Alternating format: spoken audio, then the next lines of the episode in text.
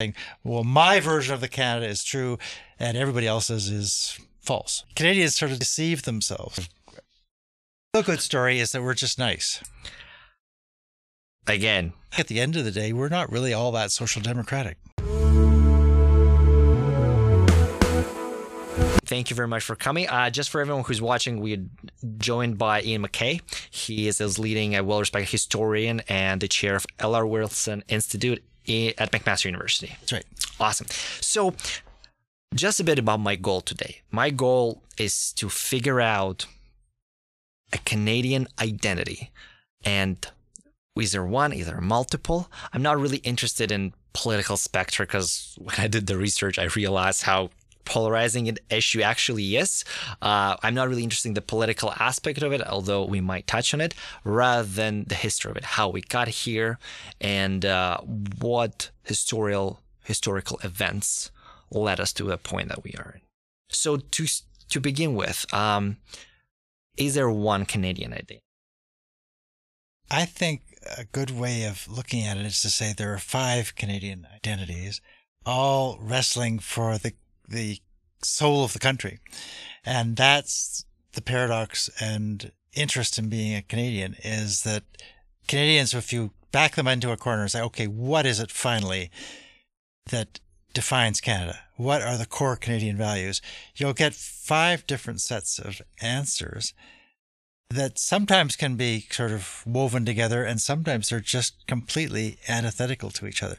Somehow these five nations in quotation marks seem to live together in the same country.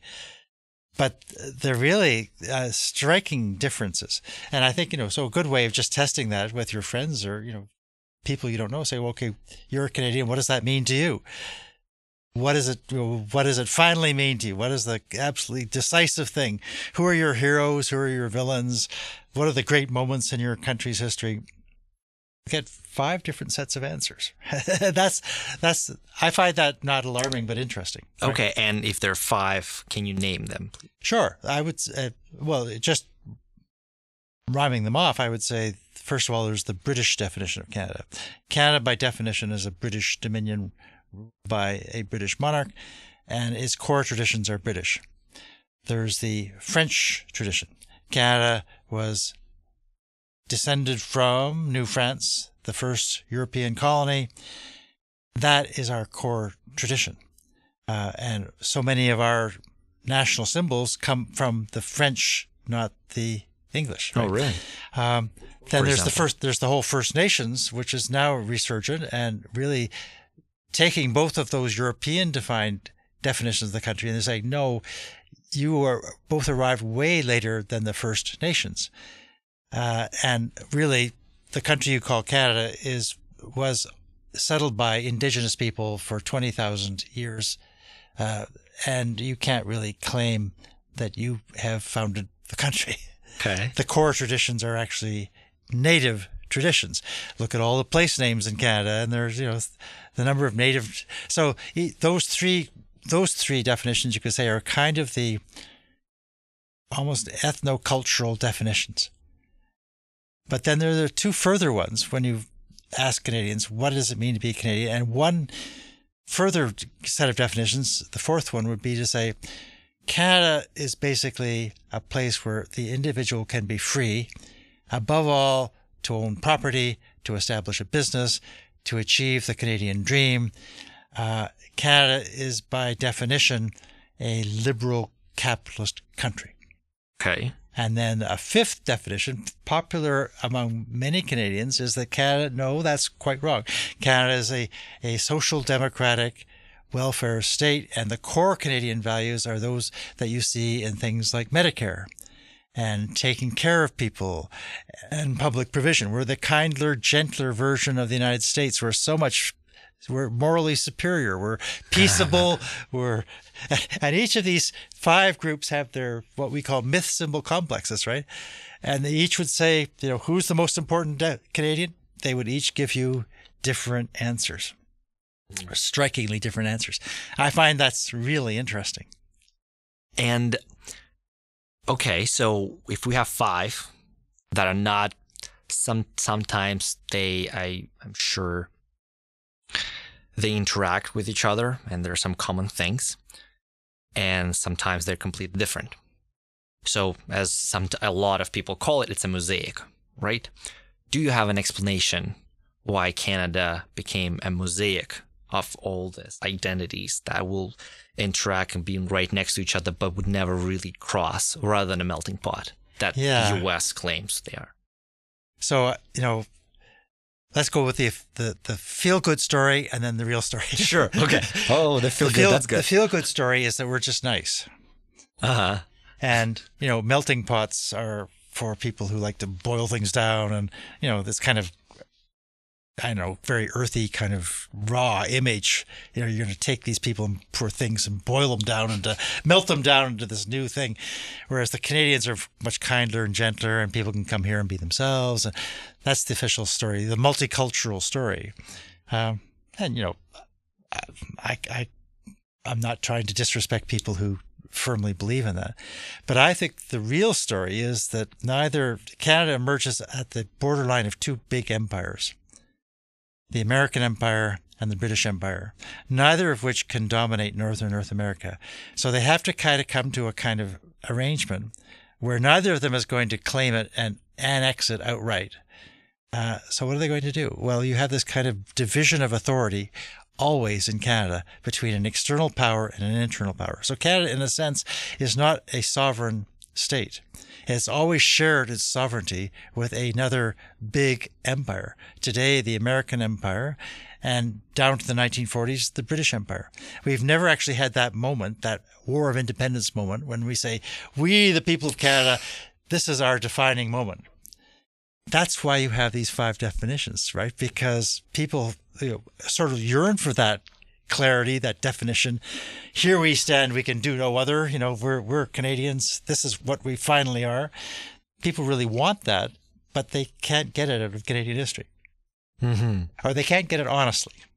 So they'll they'll spin out these myths and symbols and complex notions that basically justify them saying, "Well, my version of the Canada is true, and everybody else's is false." Well, hang So- on there. If you really want to govern the country, you've got to take these five ways of being Canadian very seriously, because many many people believe in them, and if you trample all over one of them, you're going to hear about it. I wanted to run uh, kind of a bounce an idea or a theory that I might thought like I read read about, and I th- be interested to hear your perspective. So uh, one of the explanation to the mosaic and why it was a mosaic, because when uh, French people and British Empire came over and we take indigenous brackets because they came in as like this is our land that's it. But then when canada was originated right so there was a, this whole pull and push with Macdonald and Cartier, right? And the fact that they were instead of maybe going just like us did a civil war and bang the door out and that's it we are free like we are our own nation now.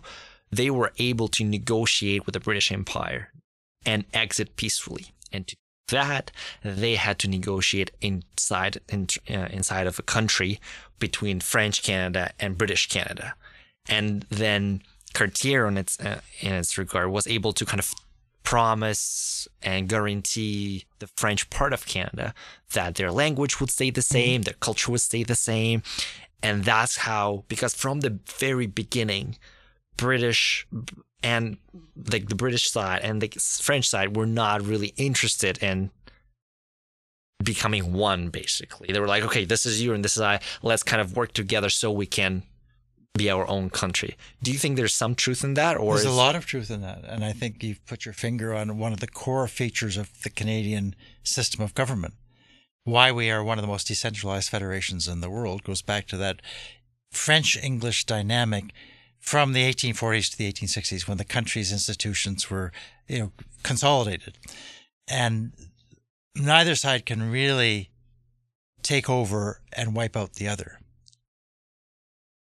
But you have to really pay attention to what the both sides were after. What Cartier, for example, was after with his alliance with Macdonald. In some ways, it wasn't just that they wanted to exit the British Empire peacefully. They also wanted to make money. They wanted a railway system. They wanted to have a go getting economy just as exciting and dynamic as Britain's. So rather than wipe each other out and indulge in sort of this war between two peoples, they said, okay, what, how can we agree on a minimal program? And that minimal program was like, let's build railways. Let's develop cotton manufacturing industries. Let's develop coal. Let's do all these things. And a certain number of these people can make a great deal of money. Cartier being a great example, right? This is lawyer for the railways. Macdonald staking his whole political career on building the railway. So that's you know if you're if you're looking at how it really went down, it wasn't this kind of noble experiment in biculturalism. It's much more pragmatic, business-like arrangement between powerful men, very few men, coming together to make a liberal capitalist society. And that's that is really core to the, the process in the 19th century. And then the people who want to make it a social democratic country, they emerge much later, really from the 1930s on, and they're trying to contest that whole way of thinking about Canada. So it's, it's, even at that level, we don't have agreement. Fun. and, and, and lots of good historians will say, you know, Confederation, how much some Canadians make a big deal of Confederation, say the country was born in 1867. From the French Canadian perspective, Confederation was attractive because it was a divorce, not a marriage. It was a divorce that allowed Quebec, the people of Quebec, the nation of the Canadiens, to develop their own freestanding autonomous institutions in Quebec, institutions that would guarantee the existence of the French language and guarantee French civil law we have hmm. two systems of law in the country. Why is that? Well, because of this deal. And so they didn't see it as a, a, happy marriage that was going to found a new nation. They thought they would have at least two nations and they would agree to kind of cohabit in this federation. It's, it's, the most, that's why it's the most decentralized federation, you know, you're going to see in throughout much of the world because they insisted on it. And I think there's a really cool quote actually for that. Like I was able to find when the whole when the Confederation was born. In Ontario, in newspapers, they wrote that a new nationality was born. Where in Quebec, they wrote, we affirm our existence as a separate nationality.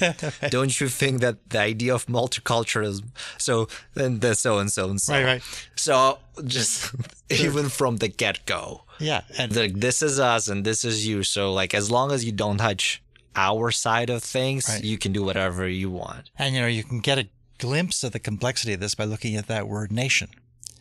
And speaking English, or you think of the United Nations, we mean countries, we mean sovereign states. But nation in French means something much more cultural, much more, it's much richer idea. It doesn't have to be a formal nation state.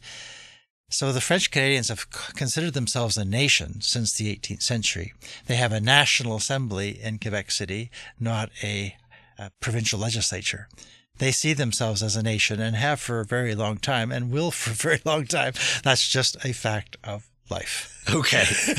just agree. Just roll with it. And uh, then you see, and then from the rise of the First Nations, that, that name starts to become popular in the 1970s.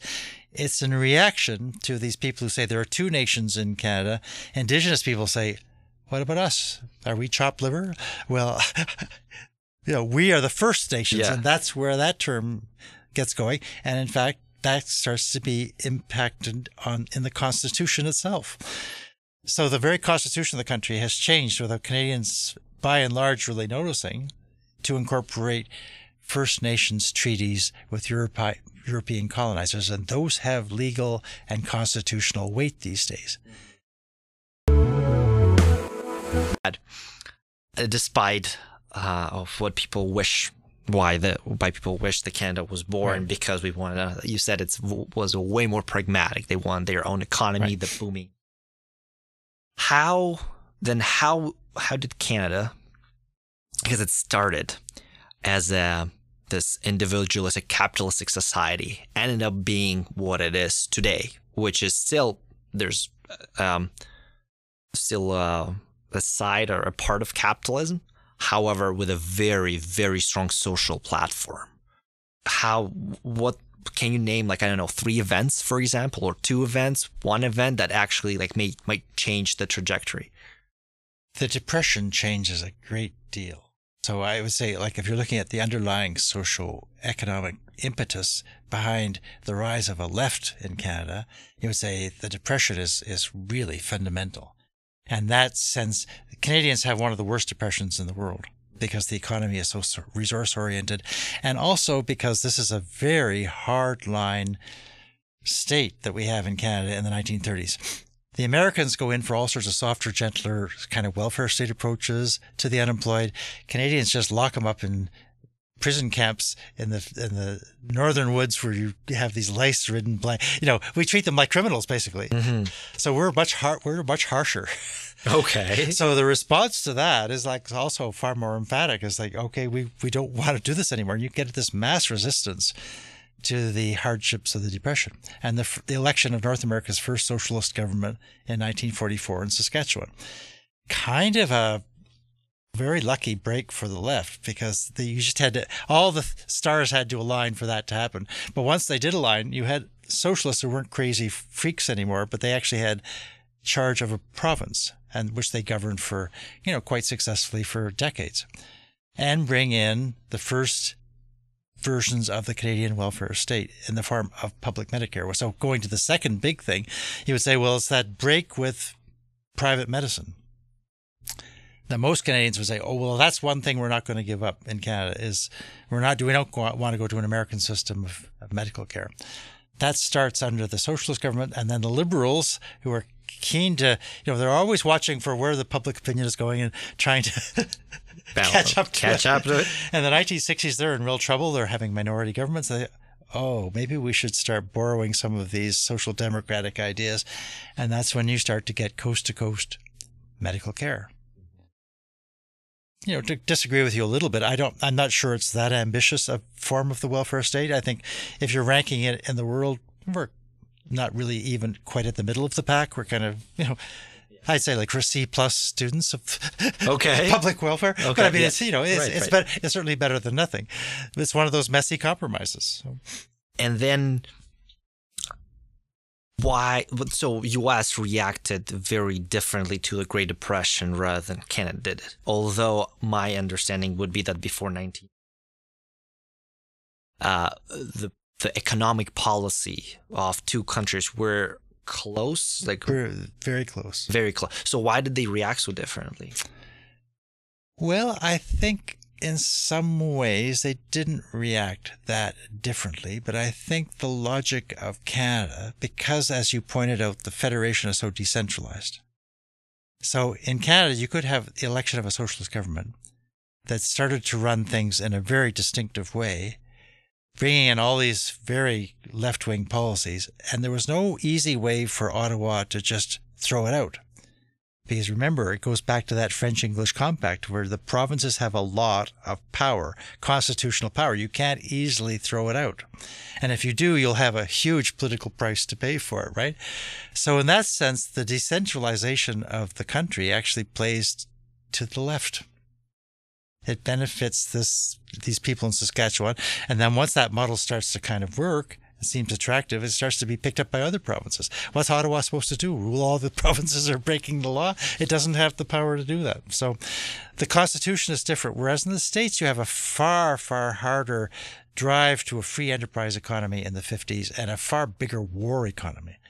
And that really is a another factor that you'd have to bear in mind, right? That so I think the countries start to diverge fairly emphatically in the 50s, but never forget they're also tied together. Canadians like to read uh, American magazines. They like to watch American movies. Piles of Canadians go down to live in the States. So they're bringing back American ideas of how they. So it's never, even at that level, it's not a very straightforward country, right? Are Canadians really Canadians when they live half the year in Florida? well, I guess snowbirds would say, yes, of course I am. But you know, for some of us, well, if you're only here half the year, how deep is your commitment to the country? I mean, you know, maybe it is, maybe it isn't. It's certainly a weird place. So right now, would you would you say that Canada is more on a collective side, collectivism, or more individualistic side? Here you'd have, you know, this is my opinion and not yeah. that of most historians. I think we're still very individualistic. I think actually kind of liberal, classical liberal, 19th century competitive liberal ethos is very pervasive in Canada. And over and over again, especially in our own era, you see governments being elected that represent those values. I think a lot of people who came to Canada in the Cold War in the 50s as immigrants, that's the Canada they were selecting. They wanted to make good. They, you know, they wanted the American dream, only this was kind of its northern version, right? So I think, really, I think that classical liberal strain is incredibly powerful in Canada and has been since the middle of the 19th century.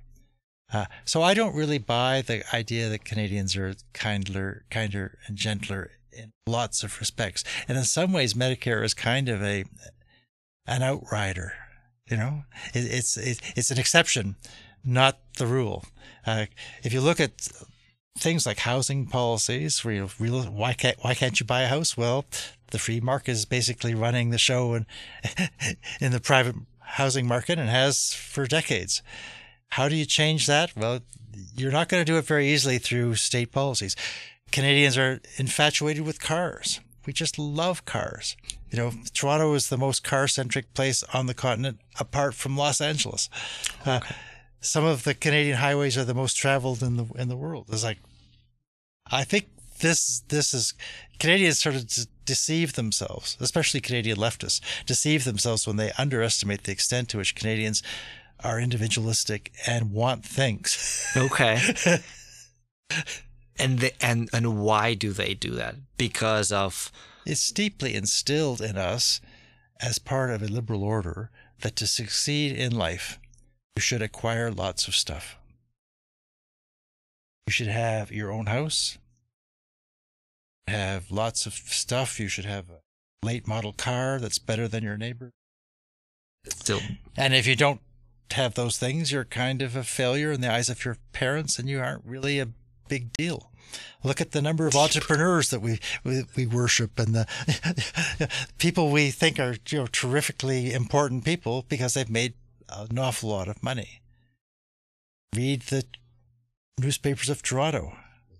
And what will you find? Well, you're not going to find a whole lot of social commentary You'll find a little in the Toronto Star. What you'll find are a lot of advertisements for Southern Vacation, luxury goods, uh, cars, cars, cars. I think Canadians have really uh, bought this massively. And to pretend otherwise doesn't do us any service, especially if you're like me and you would really like them to grow into another form of life. You shouldn't underestimate the extent to which this one, this com- C.B. Macpherson would call it possessive individualism, right?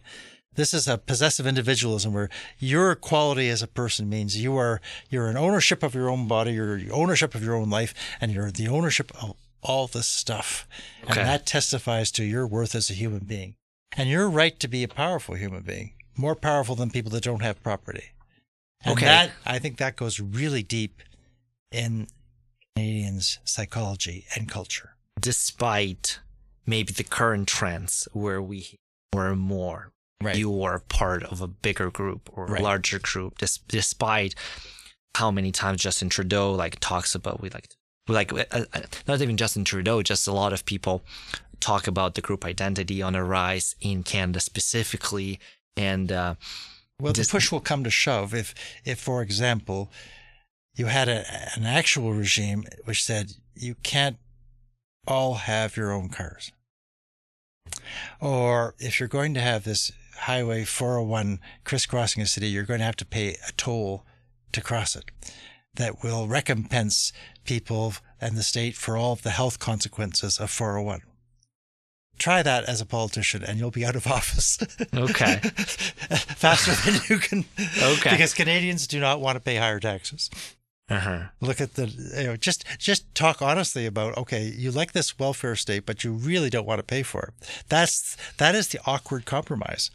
Another paradox. Personally, I think Canadians should face up to reality and say, okay, we can't actually keep on living this way. We are consuming the planet at a rate that is staggering.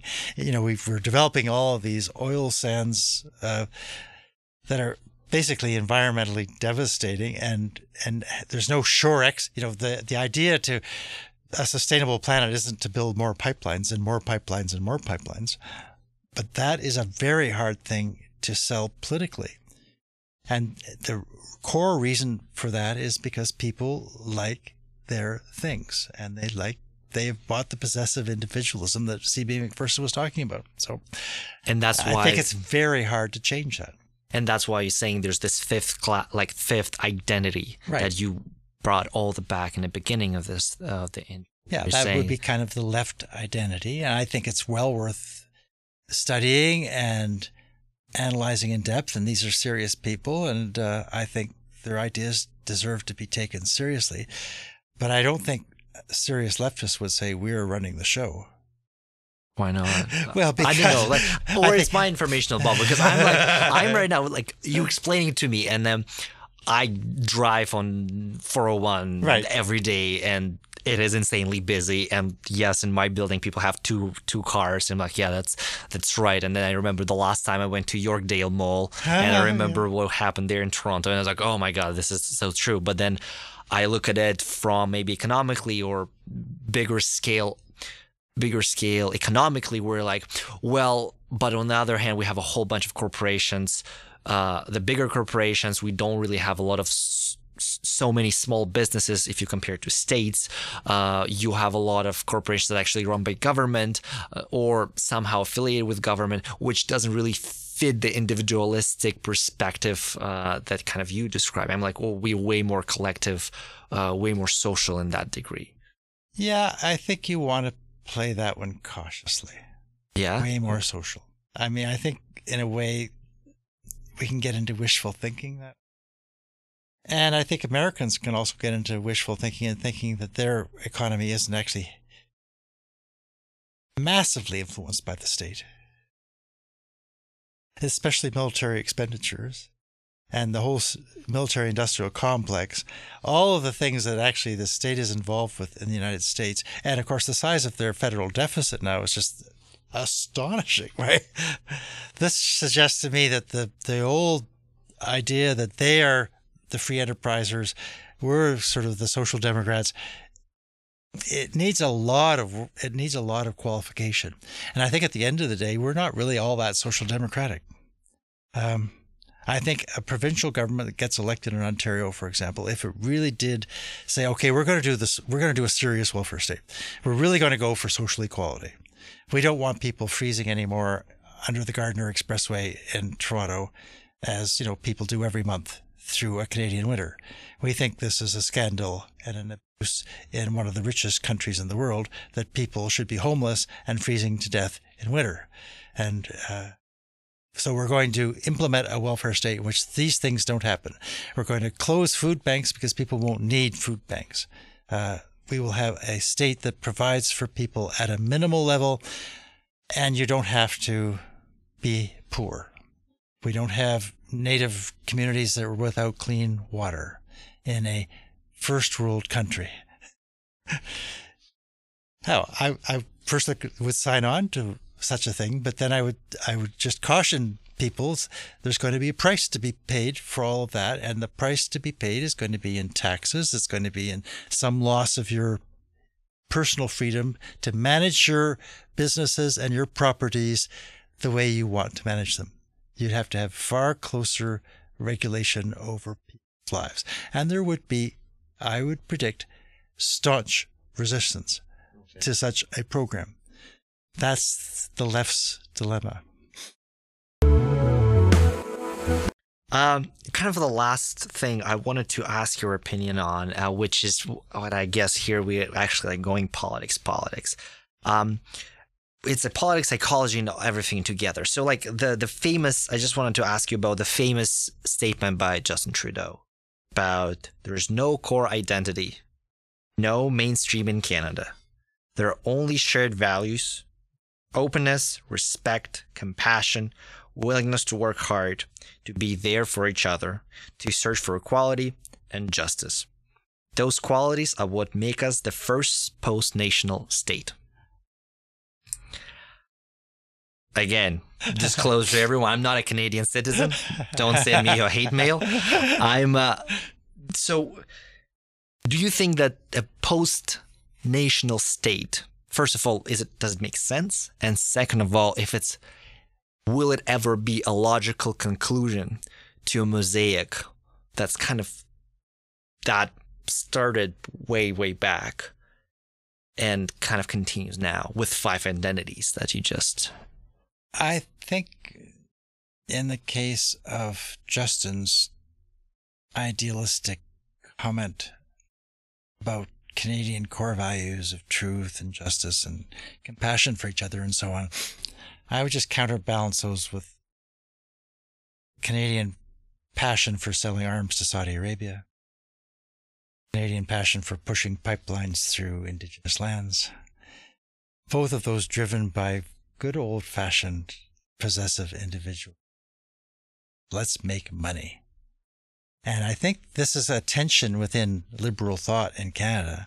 I'm not discounting the idealism and the sincerity with which Justin said those words, but I think he's missing kind of the hard, hard edge of Canadian politics here. That in a way his party will never forget, even if it sounds like they've forgotten it, which was we have to satisfy the business community and we have to satisfy people who want pipelines. mm. Watch where the money goes as well as where the words go. okay. Very, very. interesting. So, and, and as for this idea of a post national nation, yeah.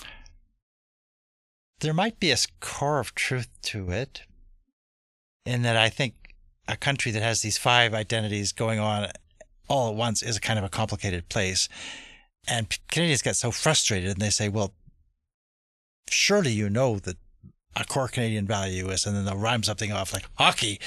Well, everybody just has to love hockey in Canada. Well, lots of actually lots of Canadians don't, and you know they don't they don't follow it. And, uh, well, every Canadian must love Tim Hortons. I mean, that's that's got to be like, well, okay, but every Canadian must acknowledge that Vimy, the country was born on the on the side of Vimy Ridge in 1917, when Canadian soldiers laid down their lives for the country.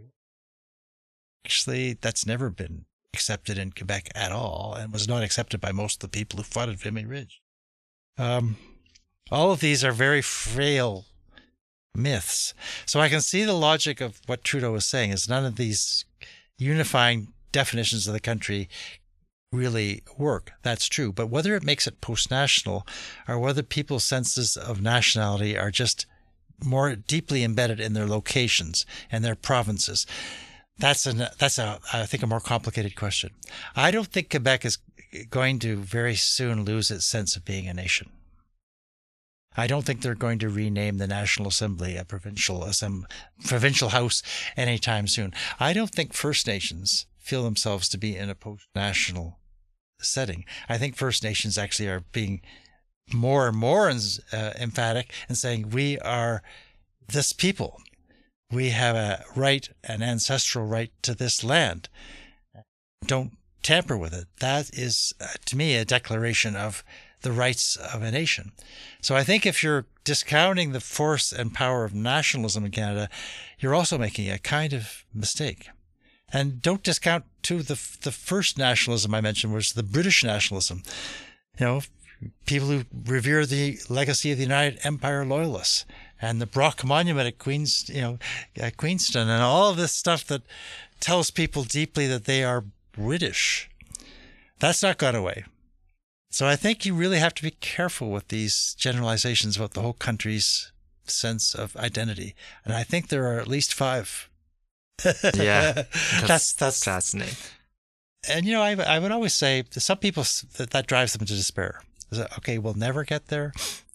We'll never have this wonderful moment when we just hug each other and say, "Ah, finally!" You know, it's well, a in a lot of other countries these aren't such huggable moments. They're kind of brutal nationalism can actually be very, this kind of unitary integral nationalism can be very brutal. But the second thing is maybe it is kind of interesting to have these five definitions of the country going at the same time. Maybe actually they can learn a lot from each other. As they have since Confederation, I've said, say, well, we can sort of arrive at kind of a loose and rough and ready balance here.